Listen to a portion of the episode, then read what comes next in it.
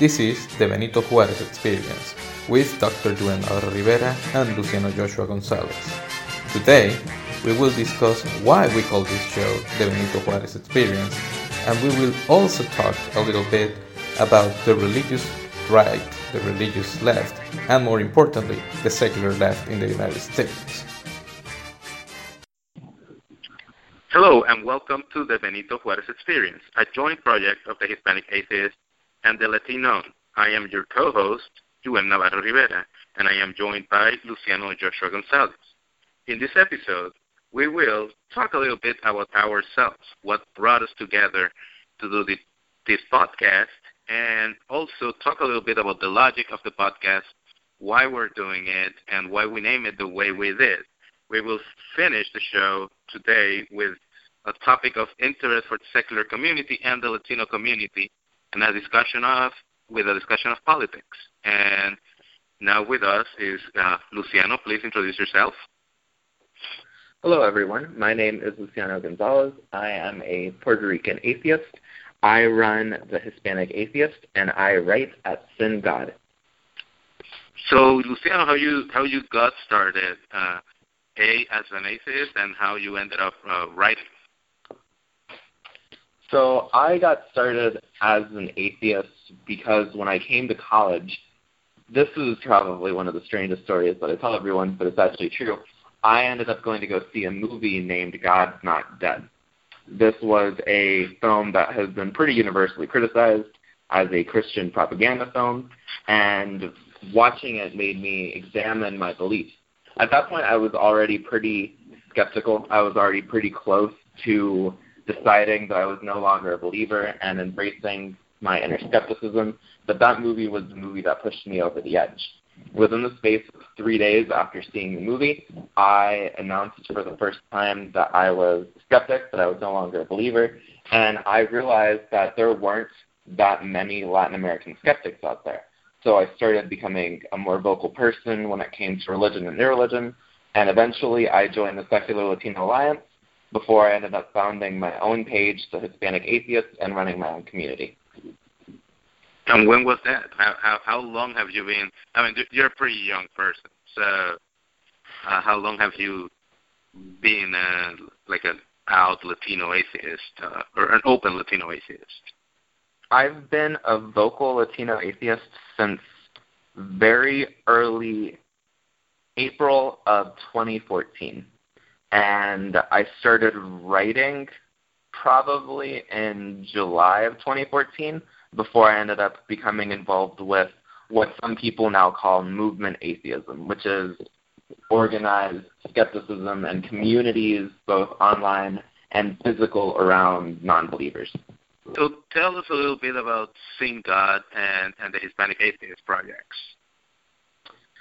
So what I really want to do is I want more Latin Americans to feel more Latin Americans who are not religious to feel normal, to not feel that they are alone, to feel that they have a community which understands them of both other Hispanic non-believers and Hispanic or uh, non-believers in general.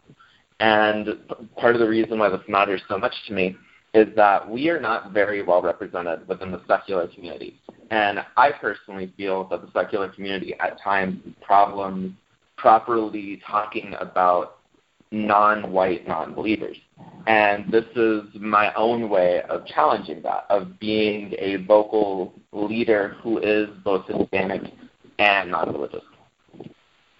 Excellent, because that's, that's actually one one of the reasons I kind of became active uh, a longer time ago, uh, but I actually came through, you know, through the, my path was a little, a little different from yours.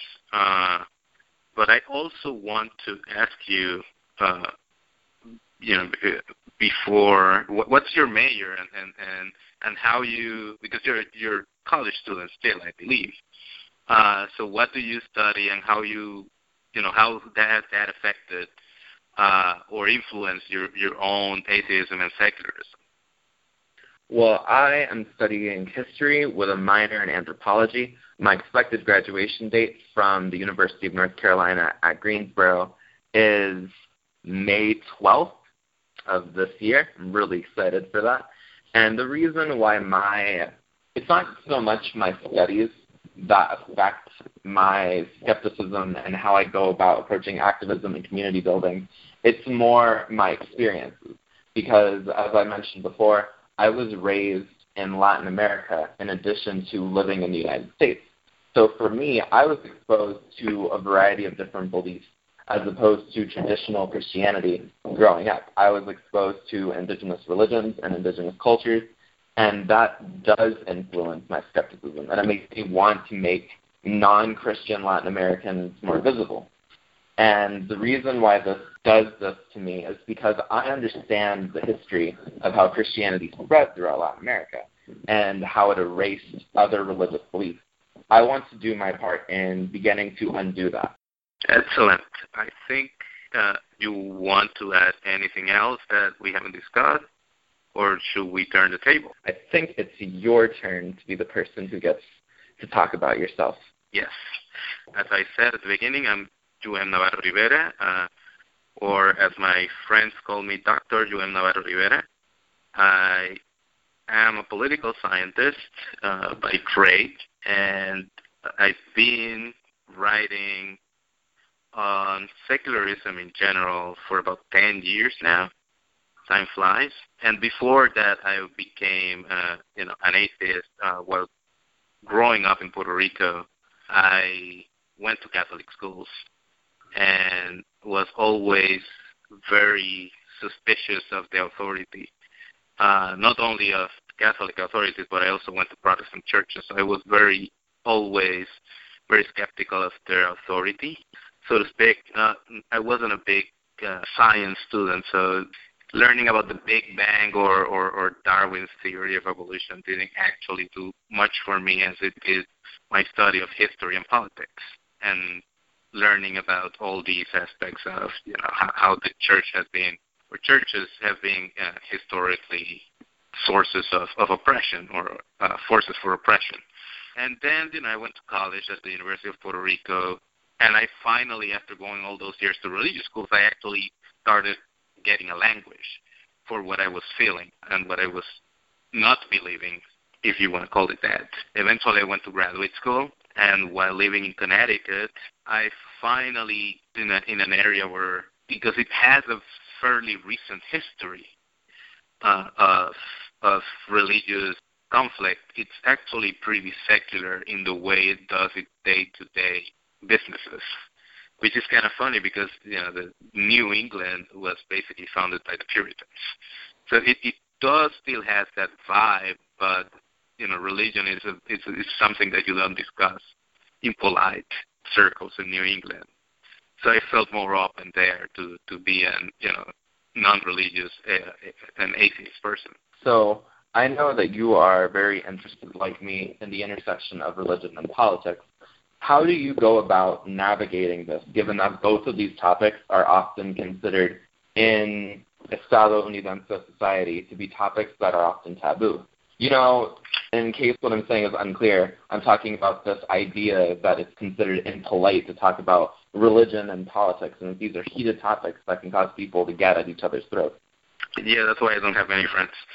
Joking aside, I've always been very interested in, know, mostly because of my upbringing. I grew up in a very political house in Puerto Rico. My my dad very in, involved in the pro-independence movement, and then of course I went to all these religious schools, which meant that I knew by osmosis a lot about religion.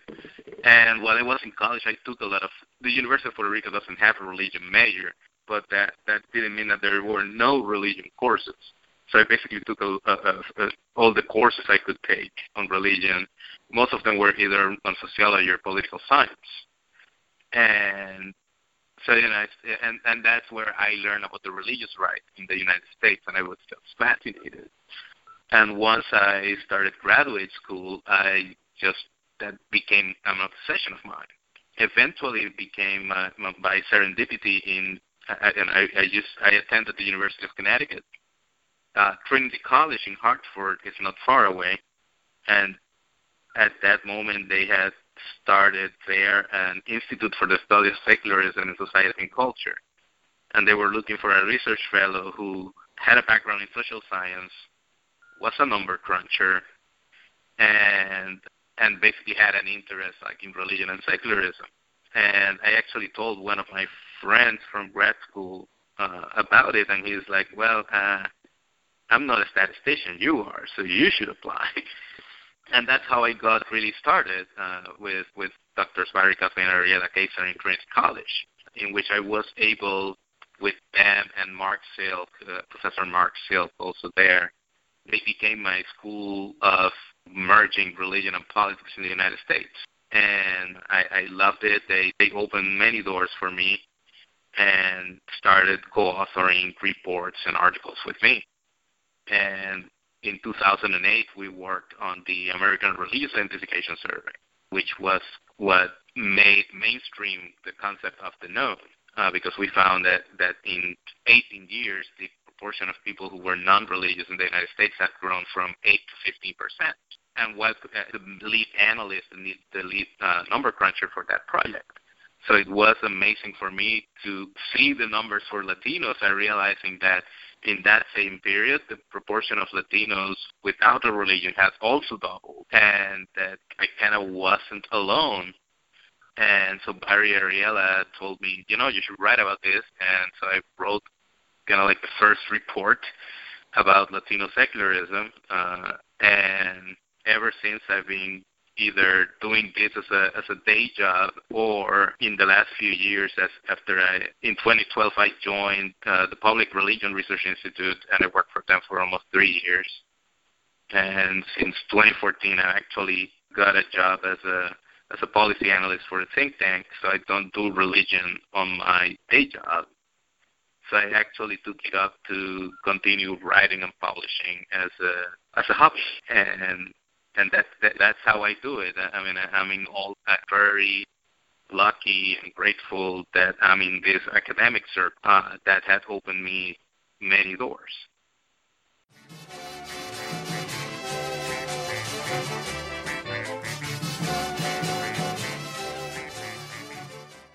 Do you want to talk about why the Benito Juarez experience is named the Benito Juarez experience? Oh, yes. I don't know how many people know about Benito Juarez outside of Mexico, but he has always, since I've been studying secularism, it's a figure that I have respected a lot. I don't know to what extent Juarez was an atheist. He probably wasn't, but he was president of Mexico in the mid to late uh, 19th century. And one of the big important things uh, that I admire about Benito Juarez was that he was a liberal reformer. He was the force behind the 1857 Constitution in Mexico, which actually de facto separated church and state in Mexico. Before that, during the basically Mexico was a Spanish colony, which meant that of course the official religion was the Catholic Church. Eventually, when Mexico gained independence, the church was still highly influential, and I still if I'm not wrong, it was still the official church. And before that Constitution of 1857, and, and during that, and there was a lot of uh, a lot of turmoil in, during that era between liberal conservative forces in Mexico. And actually, the conservative forces in Mexico imposed a monarchy. So he, you know, he, he was a Republican in, in the in the pure sense of establishing again a Republican government, removing the monarchy in Mexico. So I think it partially because since the new atheist movement has become a thing at the beginning of this century, it has mostly been a white kind of like English American old dude kind of thing. And I think with Benito Juarez, it's a figure that teaches us people with his Latino background that we have that history. We just need to rescue it our societies have not always been dominated by the church or that or that there has never been a backlash. And, and yeah. so I think the Benito Juarez experience synthesizes and rescues some of that. So over at the Benito Juarez experience, we're going to be talking about secularism, skepticism, race, and politics. And I think for a second that it's important that I briefly explain what we mean by secularism because secularism is a term that has many different meanings, but in this context, we're talking about secularism in the sense that we want the church to be separated from the state, not necessarily secularism in the sense that secularism has been used to define people who lack religious beliefs. When we talk about that, we're talking about skepticism. Do you want to add anything to that? Yes, you know, I, I agree with you, and and it's these aspect that you know you don't necessarily have to be an atheist to be secular, right? You you you mm. can. And for the, you know the United States has a long history of, of secular beliefs within religious communities. The Baptists, for example, are one group that actually have forgotten their secular history. But the reason I wanted to, to join this project with you was to, to show that there's there's a Latino uh, Hispanic presence in the American secular movement that there's actually some transnational aspect to it uh, that extends to Latin America, and I would say even to Spain. This whole history of Republican liberal reformers dating back to the 18th century up to today and peaking at the Spanish Civil War. so you know, there's a long history in there, and and that you know we need to rescue. And so I think part of the reason we also, for for my personal standpoint, one of the things I wanted to do here is also try to rescue that history a little bit. And when we have a chance, even in at least in, in shows that uh, you know, some of the shows I want to produce, it's talking about figures uh, of Latin American and, and Hispanic secularism in general, which of course may not be atheists, but have you know fought to keep the power of the church, of the church, which in these countries it's basically the Catholic Church in check.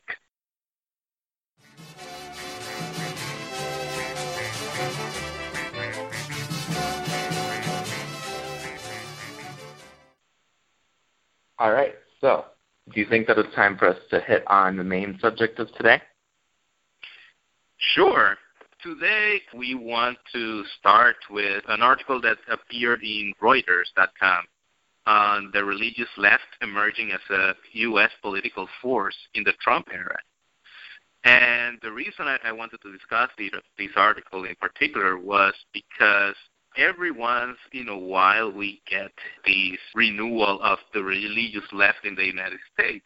But something that I have worked uh, in the last few years in my scholarship has been the fact that the secular left is actually a thing, and I have called it in, in either several uh, few articles and in a, a couple of lectures, an organic movement in the sense that there hasn't been much of organization of secular voters.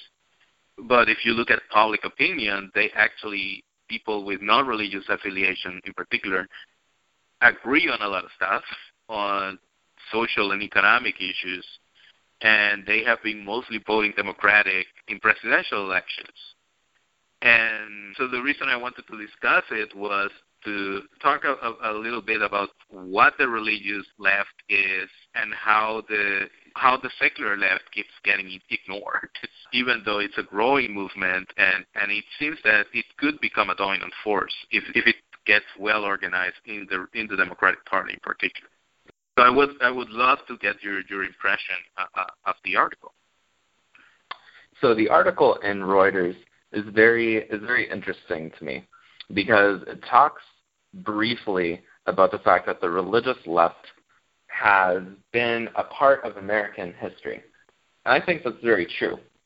There's there's a lot of things to unpack there, but one of the things that I think is interesting is that this article doesn't talk about race. It's it's kind of frustrating really because as Latin Americans we often don't get we often don't get credit for our political moves and our political ways. But a lot of Latin Americans would undoubtedly identify as members of the religious left. And this is something that should be not necessarily concerning, but it's a reason for members of the secular left to be aware of it, especially individuals such as myself and yourself, who are members of the secular left, and individuals who are working to become not only well known but also activists in a sense. I know that when I say activist, I think of myself and my work, but I also think of the work that you do because the work that you do does inform and it does educate the people who listen to you. And I think it's frustrating to see the religious left constantly getting all of this coverage while secular groups are being ignored and the activism done by secular groups, including secular groups that have religious members, such as Americans United for Separation of Church and State, are constantly being ignored.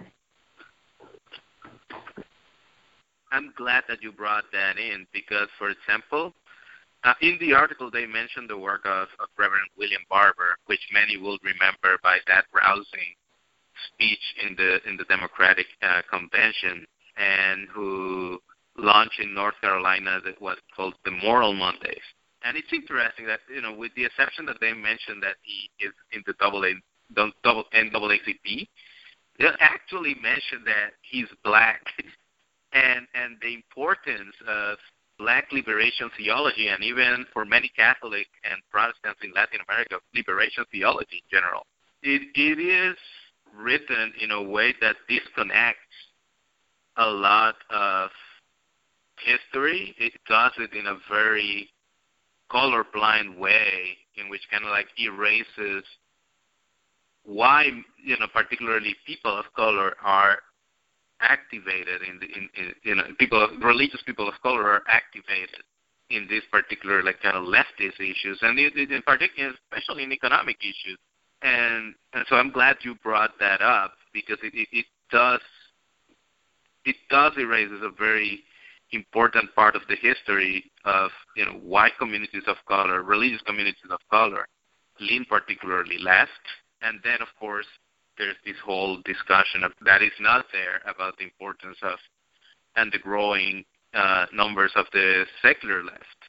And so I, I wanna I, you know, I downloaded some data because, of course, I had to do that from the Pew Religious Landscape Study.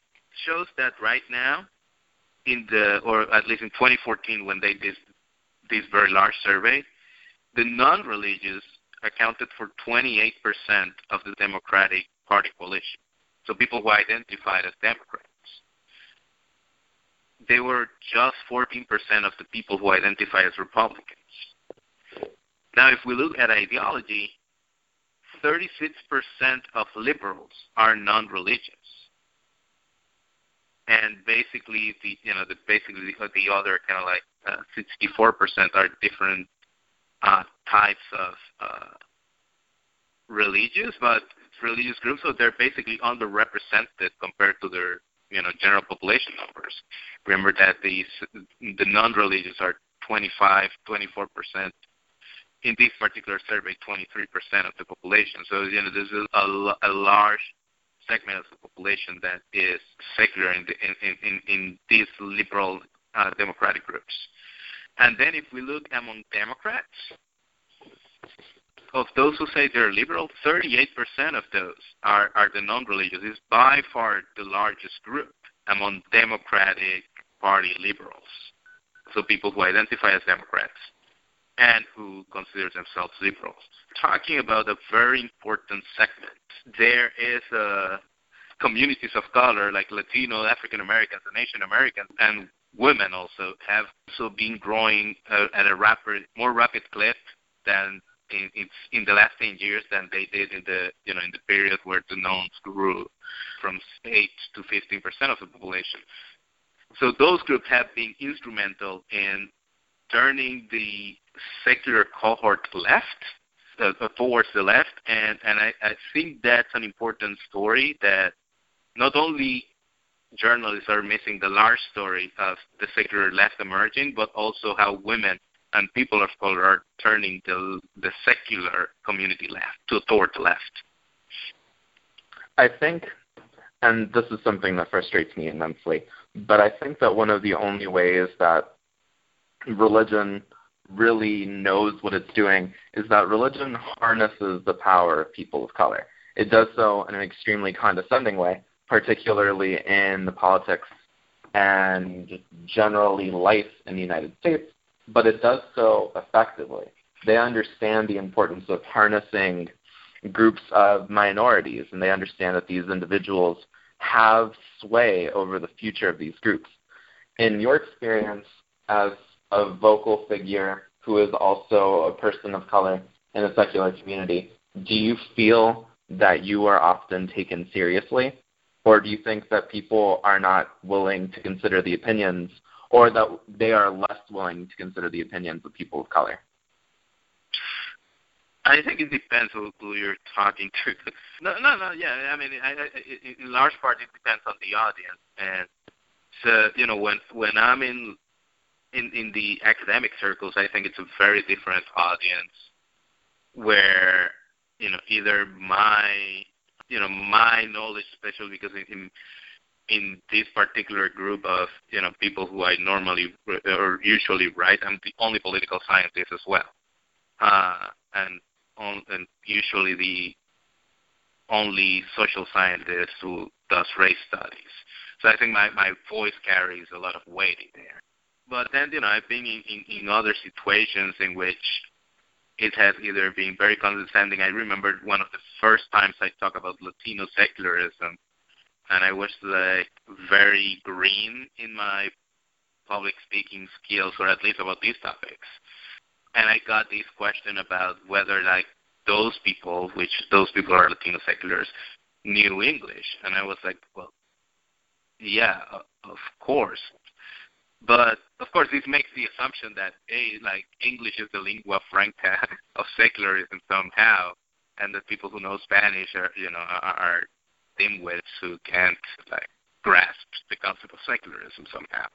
And you know, it caught me off guard. I've become much better at answering those kind of questions and those very paternalistic, uh, kind of like backhanded compliments kind of stuff. But also, you know, this is like old school, like old white dude secular. In more recent times, like I've been addressing like groups of students, and and I love it because you know that they're young, energetic, and I see more women and more people of color among their midst. So right now I, I feel very hopeful about the future uh, of the movement, and I think we can get uh, a better placement. And you know, there people like Sincere Kirabo, uh, in, in uh, right now the social justice coordinator at the AHA, who are who are working hard to get those spaces. Uh, not only having those spaces, but also sharing that that sort of uh, platform uh, with emerging voices. And so, so I think things are getting better. I think it's, we're better than they are. But the fact is that you know, without women and without people of color in this movement, we we're not going to go far. I mean, we, I think that things are largely improving as well. In the almost three years that I've been a vocal figure of the non-religious movement, I guess we can call it, I have seen a lot of things change. I have seen the emergence of brand new groups such as the Secular Latino Alliance, of which I am an administrator, which is a fantastic group. And I have seen groups that existed before start to come into prominence, like HAFree, the, the Hispanic American Freethinkers, and the Humanistas Seculares de Puerto Rico, both of which existed long before I was an atheist, but have been really asserting themselves and building organizations. And that's something that I think is great, especially the Humanistas Seculares de Puerto Rico, because as you well know, Puerto Rico is a very religious place. But the fact that there are spaces which are not only fighting to create spaces for non-believers, but also doing so successfully and beginning to show Puerto Ricans that not everyone is a Christian or a believer at all is to me a great sign of progress. No, yeah, yeah, absolutely. Yeah, I wish they were for me there 20 years ago when I was in college and uh, coming out of high school. I just dated myself. And you know, HAFree uh, kind of got started uh, around the time I moved to Washington D.C. So I've I've seen how the group has has grown and shifted and and and changed a little bit. You know, it, it, I think it's a good time for us, and and hopefully things will continue improving. But I think we should finish in this positive note, and we'll we're gonna thank you for listening. please keep coming back. We promise that we'll continue coming here. And Luciano, any closing thoughts, any words of wisdom, any Bible verses you want to read? my my final closing thoughts are a little bit have a few closing thoughts. I think that this is probably the best time to be a non-believer of color in the history of the United States, regardless, probably regardless of whichever type of person of color you happen to be, whether you're Latinx or you're African American or you're Asian American. But the reason that things have gotten as good as they are, or as not bad as they are, is because of people who've come before us, who built spaces for us to feel free and safe to exist. The only way that things are going to continue to get better, and the only way that things are going to stay as good as they are, if not improve, is if we build on the progress. Uh, thank you for listening. This is Juhem Navarro Rivera. And this is Luciano Gonzalez. Thank you for listening to the Benito Juarez Experience. Remember, like our Facebook page, subscribe to the podcast, and we will be here again in two weeks. Thank you very much. This was Juhem Navarro Rivera and Luciano Joshua Gonzalez.